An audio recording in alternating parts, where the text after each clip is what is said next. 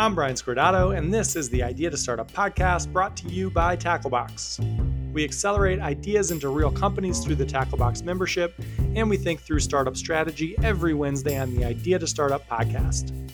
You're here because you're thinking about an idea, or you're ready to launch something, or you already launched something and you're running full steam ahead. We're here to help with the counterintuitive stuff. On to it. Today, we're going to talk about an undervalued entrepreneurial superpower noticing what people hate. My inbox is flooded with folks pitching every business under the sun that could leverage ChatGPT or insert the name of your favorite AI tool here. The titles of these emails are aggressive, declaring that this or that industry is, quote, dead, sometimes in all caps, once with all caps and multiple skull and bones emojis. So far, I've gotten emails saying that banking, journalism, travel agents, that's the one that had the skull and bones emoji, Google, loneliness, and even helping people start startups are dead. Hey, the loneliness thing piqued my attention a little bit because loneliness is a full blown epidemic, with 36% of all Americans and 61% of young adults feeling, quote, severe and serious loneliness. I am not sure that a product using ChatGPT is going to be the answer to that, but I'm also not sure it isn't. And any time spent on that problem is time well spent, so go nuts. And the others, yeah, fine, have some fun. Playing around with new tech that makes things possible today that weren't a week ago is great. But as always, leading with the problem, specifically one you've got asymmetric information on, is better than starting with the tech. Specifically, hunting the smallest atomic unit of pain, the moment that you recognize that others don't, increases the odds you succeed because it increases the odds you get initial traction. The first implementation of AI for most industries is not going to be an industry overhaul, but a solution to a small, niche, burning problem that results in a status level jump for the customer. One with trackable metrics and a person who owns those metrics and will get promoted if those metrics improve. That is a bit of a long way of saying that AI is great, but as my dad says, AI plus $2.50 will get you on the subway. AI is now a commodity, which means the unique thing here is still the insight, the thing you understand about the customer that no one else does, the hidden pain point. Then using AI to scale that process is now a possibility. Maybe. As a side note, I recently had an idea for a niche TV show called The Problem Hunters, where me, or someone better on screen than me, if possible, goes into businesses, runs a bunch of aired customer interviews, then sidles up to those businesses and watches them operate for a few weeks, documenting the high level stuff. Startup nerds could watch this, and it'd basically be a proxy for deep customer work. For example, the first episode might be the problem hunters following people who build fences in people's yards in the suburbs to try and figure out why it's so comically expensive. We dig in on process, sourcing, staffing, competition, demand, marketing, where they spend their money, where they spend their time, all of it. Then each week, we do the same thing at accounting firms and divorce attorneys and zoos and plumbers and HVAC repair companies and bowling alleys and community colleges. We'd basically be searching for dams, things builders could fix. That'd be fun, right? If there's anyone listening who produces these sorts of things, let's make problem hunters happen. Also, I just came up with a better name in real time. The show is now called What's Your Problem? And I'm even more excited about it. Anyway, today we're going to talk about finding and surfacing the stuff your customer absolutely hates. Humans will go to extraordinary lengths to avoid doing something uncomfortable. If you find that thing and solve it for them, a business usually follows. Humans make decisions on envy, not greed, and humans take action based on avoiding discomfort rather than seeking comfort. I truly believe that like 10% of my married friends got married because it'd be too uncomfortable to break up. If you're a friend and listening to this podcast, don't worry, I'm not talking about you. Anyway, let's get into it. As even passive listeners of the show know, because I won't shut up about it, I had a baby and I moved to Connecticut. For a huge part of my life, that sentence would have made me want to drink a glass of the leftover lukewarm shrimp stock we had from a delightful shrimp and grits Sunday dinner last night. Shout out New York Times recipe app. But now I love where I'm at. Unfortunately, the suburbs are a breeding ground for the Diderot effect. This is the formal name for the thing that happens when you get a nice couch, then suddenly realize your rug and coffee table and TV don't look as good as they used to in comparison, and a $1,500 couch ends up costing multiples of that because you redo your whole living room to fit the standard the couch set. The hidden costs to acquiring new things are usually multiples of the actual cost of the thing. So, a few months in, we decided we needed a second car to shuttle the little guy around. We landed on getting a used car and dove into some online research to figure out exactly which car to buy. It turns out that all the ranking sites, Car and Driver, US News, Kelley Blue Book, etc., just list like every car now. I assume their business model is affiliate and ad driven, which means they're incentivized to just list as many cars as they can fit on their website. The category for best midsize SUVs for families had 14 results. That is less than helpful. Next, we started scrolling through used car listings to see if anything stuck out, but I felt like Seinfeld doing that bit about reading ingredients on pain medication in the drugstore as if I've got any clue as to what any of it means. This one has 0.3 tetrahydrozoline. That's a good amount of that. Is a 2019 with 25,000 miles and no leather better than a 2020 with 30,000 miles and a sunroof? Who knows? Also, my antenna were up. I'm always hesitant with any transaction where I'll only interact with the other side of the transaction once, especially when there's asymmetric information and they've got it. It's just way too easy to get screwed, or at least feel like you've been screwed. The undercurrent to all of this searching was the final boss of uncomfortable moments, which was looming negotiating with a used car salesman, which sounds significantly less pleasant than that glass of warm shrimp juice. All of these headwinds had us ready to throw in the towel and just buy a new car when my father in law jumped in. Just use my guy, he said. My father in law is the type of guy who has a guy for everything. You tell him what you want, and he goes and finds the best car for you. He negotiates a good deal for you, and then he just brings you the paperwork. You sign it, then he tells you where to pick up the car, and you're done. The clouds had parted. How much does it cost? We asked. 500 bucks, but he'll easily save you more than that negotiating. Give us his info, my wife and I yelped at the same exact time. The reason most startups fail isn't that the tech needed to build them doesn't exist. It's that the entrepreneur didn't find something the customer hated doing enough to pay someone else to do for them. That moment, the yelp from my wife and I, needs to be the center of your business. If your first customers do it, there might be something there. If your first customers don't, you need to dig a little bit more. The way to make your life easy isn't ChatGPT, at least not yet. It's to find the moment your customer absolutely despises and then help them teleport from one side of that moment to the other. Help them skip the mess. AI might make that teleportation easier, but finding the moment and the customer is still going to be up to you. Today, we'll get into that how to find and build for the stuff your customer hates doing. After a message from some friends of ours. This episode of Idea to Startup Podcast is brought to you by our good friends at Byldd.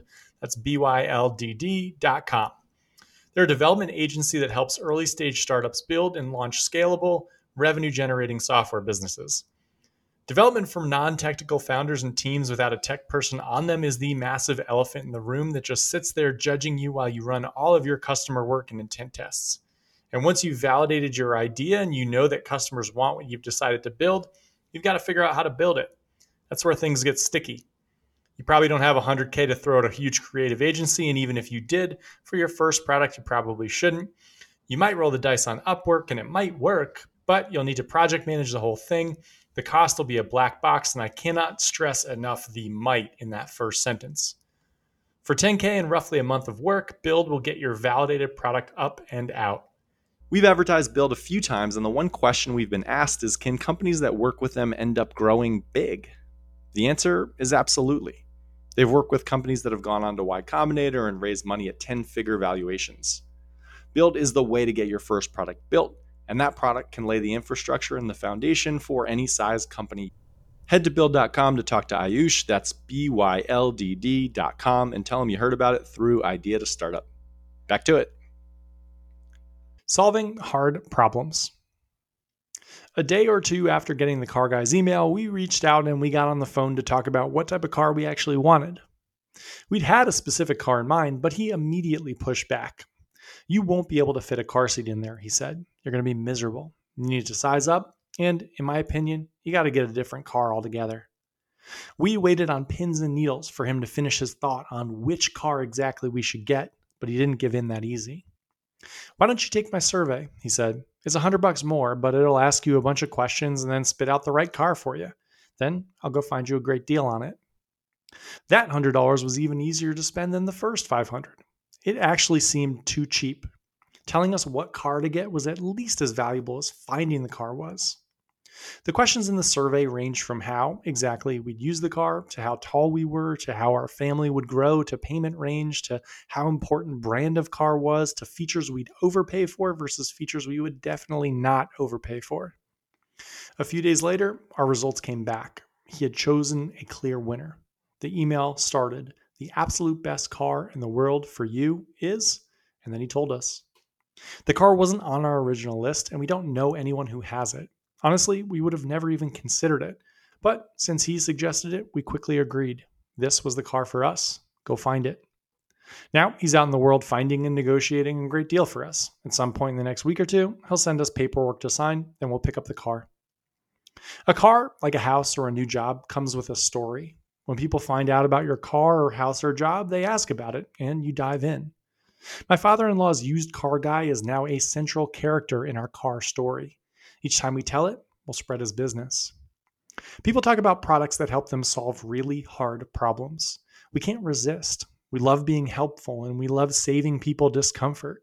Plus, everyone loves having a guy. Solving a really hard problem is the best possible marketing strategy for a startup. I've already told the story a few times because I'm a nerd about this sort of thing, and I've already passed on two referrals back to the car guy. When I reached out to ask him for his website to send to friends, he said, Oh, I never built one. After I did this the first couple of times, the challenge has always just been keeping up with demand, not looking for new customers. It seems like every person I find a car for ends up referring me to like five or 10 more people. When you help people solve hard problems, they talk. When I asked how many cars he bought a week, he replied, Oh, anywhere from 10 to 20 most weeks.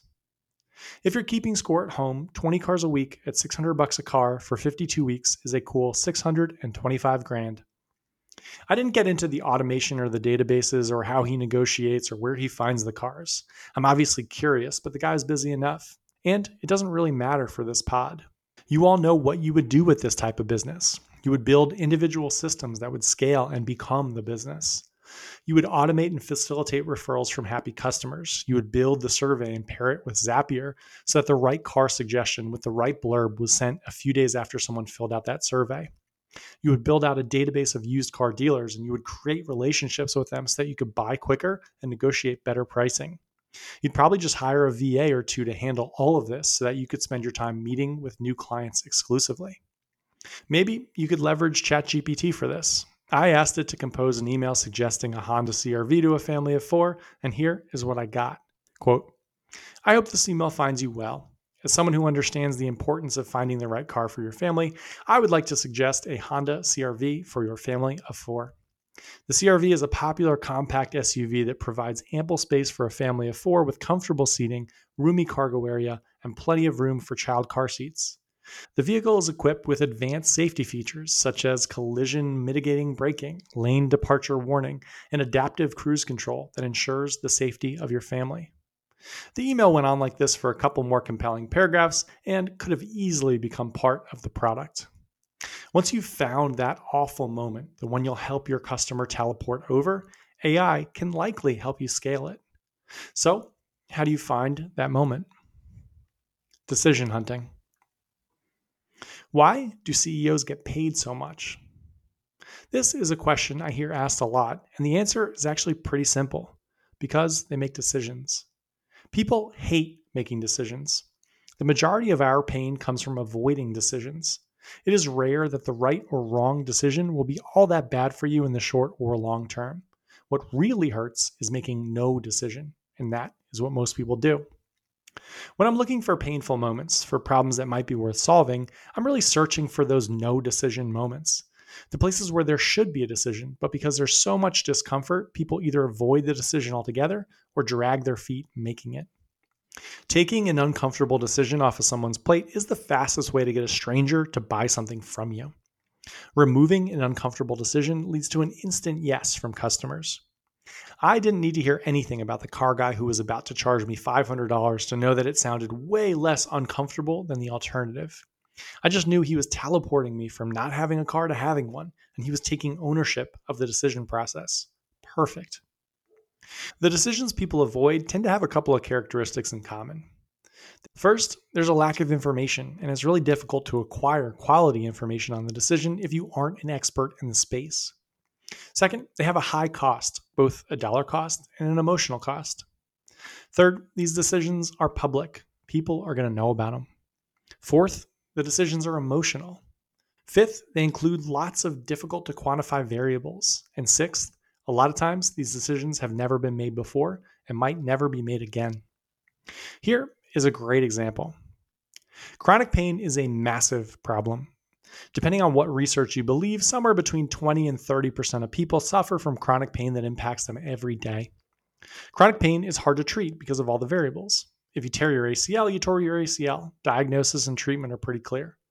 But chronic headaches could be neurological, they could be musculoskeletal, they could be stress driven or depression and anxiety related, or due to ankle tightness. Seriously, they could be due to ankle tightness.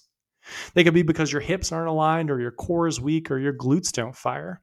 And whatever the root cause was, the injury changes over time as your nervous system gets used to the pain. So even if you align your hips and they were the initial problem, your nervous system is now used to the pain and will fire those pain synapses without any underlying physical reason. Chronic pain is a complicated rat's nest that requires physical and mental rehabilitation, and doctors generally want no part of it because of how hard it is. So, if you have chronic pain, it's not that there are no cures, it's just that you're in charge of project managing something that'll likely take 10 doctors to figure out. And finding doctors, trying them, deciding when they haven't worked, and figuring out that it's time to try something new is exceedingly uncomfortable, especially when you've got headaches. So, 20 to 30% of the population has chronic pain because the problem of chronic pain is hard. If you can't tell, I'm a little obsessed with this problem. As we were working with the car guy, my mind couldn't stop floating back to it. I had chronic headaches for years, and I was thinking about how welcome it would have been for someone to say, Hey, you've got chronic headaches and they're bad. I know it. I'm going to help manage this for you. I'll make appointments, I'll track the diagnoses, and I will continue to help you until you find the right solution. I kept thinking about how the care provider decision had all the same uncomfortable variables, about how welcome an expert in the space, someone telling me what to do, would have been. So I tossed up a few ads for a company that would do this and a few Reddit threads for people with chronic back pain. I said that I'd help them find new doctors and treatments and make new appointments for a six month stretch to attack the pain and try to help them kick it. It would cost $500 a month. There were a few other details other than it started with an application, basically a survey of how you felt and what you'd already tried. Within three hours, I had five applications, five people eager and willing to pay for a thing that didn't even have a website. I responded to each saying I wouldn't be able to guarantee they'd get better, just that I'd help them facilitate a bunch of appointments. I would help them make those decisions. Amazing, one person replied immediately. When can I start? I can start today. I then told them that I was just stress testing an idea and that the service hadn't been built yet, and they were genuinely sad. Please make this, they wrote in their email with a bunch of exclamation points. I have a group of people that would all want it too, they said. People talk about hard problems. Back and forth. There's a gold rush in AI right now, and there probably should be. It's useful, but not on its own, and not in all the obvious scenarios. The good thing about it is this is your chance, your excuse to go problem hunting for the moments that people hate, the decisions they avoid making, the opportunity for your product to be a teleportation device to pick them up at one side of the problem and drop them off at the other, like my father in law's car guy did. And once you find that problem, leveraging the AI stuff to scale it is brilliant. Mix in the VA stuff, Zapier, no code, our old friend Linguini. All the tools to build just about any sort of product you like are available. There has never been a better time to be a solo entrepreneur. Go problem hunting first, then build after. And again, if you're a TV producer or work at HBO or just have a high quality camera and want to film a little silly series, how much fun would What's Your Problem be? Come on. This was the Idea to Startup Podcast brought to you by Tacklebox. If you've got a startup idea and a full time job, come on over. We'll help you build it right. Head to gettacklebox.com and apply. Have a great week.